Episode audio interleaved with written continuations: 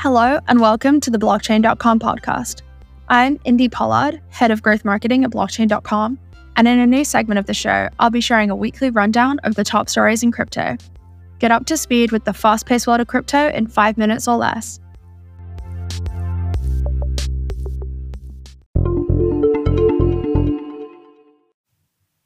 Last week in crypto, the market was moving, with Bitcoin up 8% in a few days and surpassing the 30K mark.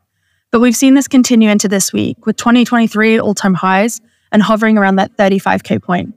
Other assets followed, with Ethereum up 7% and Dogecoin up 8%, and Chainlink up a staggering 30%. As Bitcoin trends up, it's dominating the crypto news landscape this week, but there's still plenty of other things going on.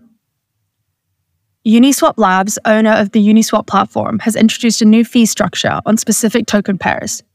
This has caused unease within the Uni token holders who govern the protocol and had not voted to implement the fees. Those against the new fees argue that Uniswap Labs are capitalizing on the token's value and not sharing those profits with the token holders. But some in the community support the change, arguing that allowing companies like Uniswap Labs to monetize their front end interfaces can create sustainable business models and promote continued development. Tether's newly appointed CEO, Paolo Ardoino, has made a game changing commitment to the Tether ecosystem as he vows to release real time reports on Tether's reserves next year.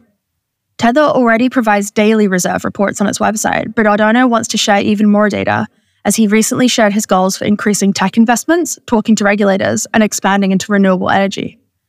Tether's USDT does more in trading volume than any other crypto asset, including Bitcoin, and last week's data from Santiment showed high amounts of Tether being sent to crypto exchanges, which some say is a bullish signal.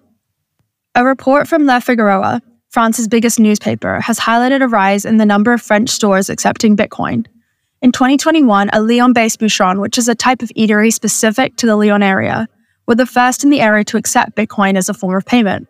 They have a dedicated Bitcoin page on their website where they share their reasoning and that they do not convert the Bitcoin they receive into euros or any fiat currency but instead hold the crypto. The eatery also offers some items only available to purchase in Bitcoin, such as a rare bottle of chartreuse herbal liqueur, which is priced at 0.001 Bitcoin.